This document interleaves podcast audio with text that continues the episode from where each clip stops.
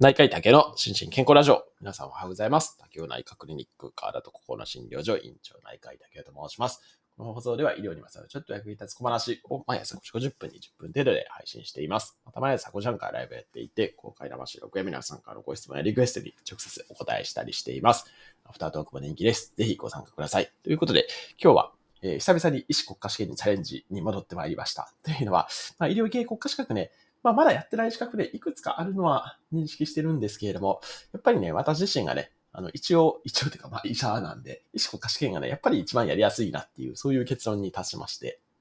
で、あとは、まあ、リスナーの、この聞いていただいている皆さんのね、少しでも、あの、お役に立てる解説ができたなということで、えー、まあ、医師国家試験にまた戻ってまいりました。で、今回取り上げるのはですね、第116回ですね、まさに今年行われた、今年の2月、あ、違うわ。去年ですね。失礼しました。去年の2月に行われた116回の医師国家試験の必修問題っていうところから取り上げてきました。必修問題の E の31っていう問題ですね。これを皆さんと一緒に解いていきたいと思います。はい。ちょっとね、事例問題なんで、問題文が長いですけれども、あの、耳で聞いていただけたらわかるんじゃないかなと思います。えー75歳の男性、一人暮らし。3ヶ月前に肺がんと診断され、肺内転移。まあ、要は肺のあちこちに転移してるってことですね。で、あと骨転移、骨にも転移してるを認めた。えー家で穏やかに過ごしたいという本人の希望で在宅療養していると。自宅で最後を迎えることを希望している。まあ、この辺かなり ACP をしっかりされてらっしゃるってことですよね。はい。えっ、と、2週間前からはほぼ寝たきりでトイレに行くこともできず、訪問看護サービスとホームヘルパーの訪問を受けている。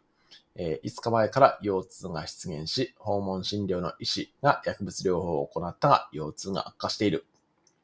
えー本日、医師が診療に訪れ,、えー訪れた際に患者が、もう今日で死なせてくださいと強く訴えた。えー本日の訴えに対する医師の対応として正しいのはどれかっていうような、そんな問題文になっております。はい。で、選択肢が5つありまして、A、そんなことを言わずに頑張りましょう。B、今すぐ安らかに旅立つお手伝いをします。C、すぐにホスピスへの入院を検討しましょう。D、で、えー末期肺がんの根治的治療法がありますので安心してください。E、なぜそのようなお気持ちになったのかお話しくださいますか？ということで、はい。えー、どれでしょうかというような問題です。選択肢は5つありまして、生徒は1つですね。かがでしょうか。えっ、ー、と、これはね、まあ、まあ、大体の方は正解できるんじゃないかなというふうに思いまして選びましたが、えー、っと、あ、皆さん即答されてますね。はい。いい、いい、いい、いい、いい、いい、ちょっと何個あんだか分からなくなってきます。いい、て、いい、いい、いいで、いい。あ、いい、でも実際には怒らせそう。そうですね。これ、うん。なるほど。はい。ということで、皆さん、いい以外の選択肢はなさそうですけれども、はい。これは正解は、いいですね。はい。皆さん正解おめでとうございます。はい。パチパチパチということで。まあ、これはね、まあ、簡単っていうか、まあ、これ必修ゾーンっていうところにあるんで、これ、たし、あのーまあ、例えばね、A とかを選んだらね、これ多分近畿市に含まれるんじゃないかなっていう気はしますけども、はい。まあ、そんな感じで、まあ、いいが正解ではあるんですけれども、まあ、でもね、実際ね、こういうシチュエーションって結構ありますし、あとは、その、こういうの、騎士燃料って、あの、この今日のツイッターのタイトルにも書きましたけれども、騎士燃料って死にたいっていう風な訴えをされる方への対応ってね、まあ結構ね、やっぱり医療者も学んでおかないといけないなというふうに思いますし、まあ一般の方はね、本当に知っておいて、えそうはないかなというふうに思って今日この問題を取り上げさせていただきました。で、まあ基本的にはですね、えっ、と、まあ教科書的にはね、その死なない約束をさせるとかね、そういうのはあるんですけれども、まあ、まずはね、緩和の領域では、その、そう言われる背景ですね、これをしっかり聞いていくっていうことが大事で、まあその、やっぱり関係性とかも非常に大事なんで、聞き方とかもね、あの、非常に重要ではあるんですけれども、ただ、その死にたいという、その表面的な言葉への対応ではなくて、その背景にある苦しみとかですね、苦悩とかに、えー思いを寄せていくっていうことがね、非常に重要というふうに言われています。で、まさにですね、実はこれ、えっ、と、今、手元にですね、ようこそカマキアの森、患者、家族とのコミュニケーションっていう書籍があるんですけれども、その第2章、えー実際にどうする？難しい場面での対応っていうことで、えー、それの一番目に騎士燃料、死にたいと言っているっていう章立てがありまして、ここ大竹洋一先生っていう先生がね、抱えてらっしゃるんですけども、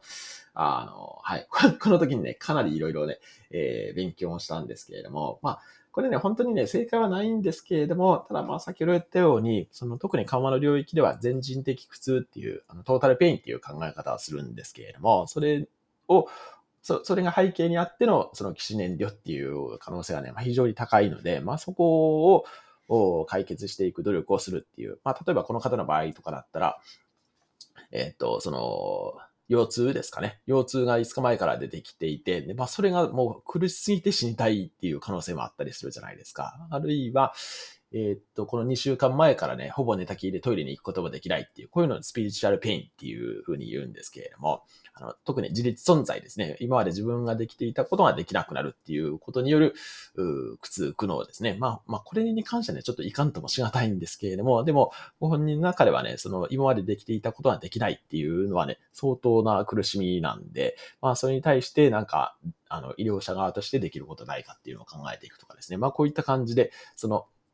まあ、表面的なあ表現形ではなくて、その背景を探っていくということで、えー、このいいですね。なぜそのようなお気持ちになったのかお話しくださいますかっていうような、そんな、えー、のが正当ということになっております。はい。っていう感じですね。ただまあ、この辺ね、本当に難しい。あの、ま、まずね、その医療者でもね、死にたいというふうに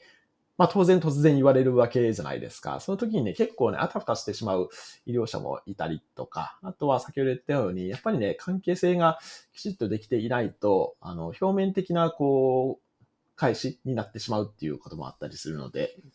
まあ、この辺はね、どの辺までこう関係がうまいこと構築できているかとかですね、あと言われたタイミングとかですね、本当にどれぐらいのこう身体気持ちがあるのかとかですね、その辺の評価もまあ、自殺リスクの評価っていうふうに言いますけれども、そういうのもね、あの非常に大事ではあるんですけれども、まあ、まずはその背景に、え寄り添っていくっていう、そういうのが大事というふうに言われています。はい。で、あとね、最後にね、一応ちょっとね、まあ、この死にたい気持ちをね、言われた時のトークの原則っていうのがあって、これだけね、ちょっとご紹介したいなというふうに思います。あの、TALK ですね。で、えー、トークの原則っていうのがあるんですが、これ非常に有名な原則で、えー、T は tell の T ですね。で、A が ask の A。で、L が listen の L。で、Key が keep safe の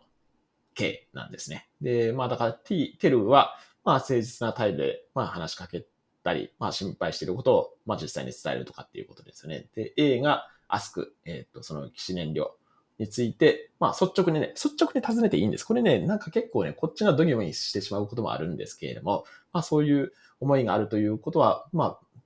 まあ確実なんで、それを率直に聞いていくっていうことは大事かなと思いますし、えー、その上で L ですね、 Listen、相手の訴えを傾聴するっていうことと、あと、キープセーフですね。安全を確保する。まあ、場合によってはね、まあ、やっぱり心理の専門家とか精神科医、えー、とかにつなぐ必要もあったりする場合もあるので、まあ、その辺は、